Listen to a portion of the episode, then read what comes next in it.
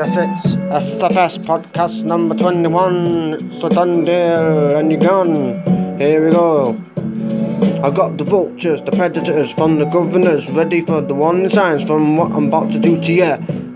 They might just warn you, but after, like a one wolf, I make pieces out of you. Put you in the case of a heavy rock and throw you in the river.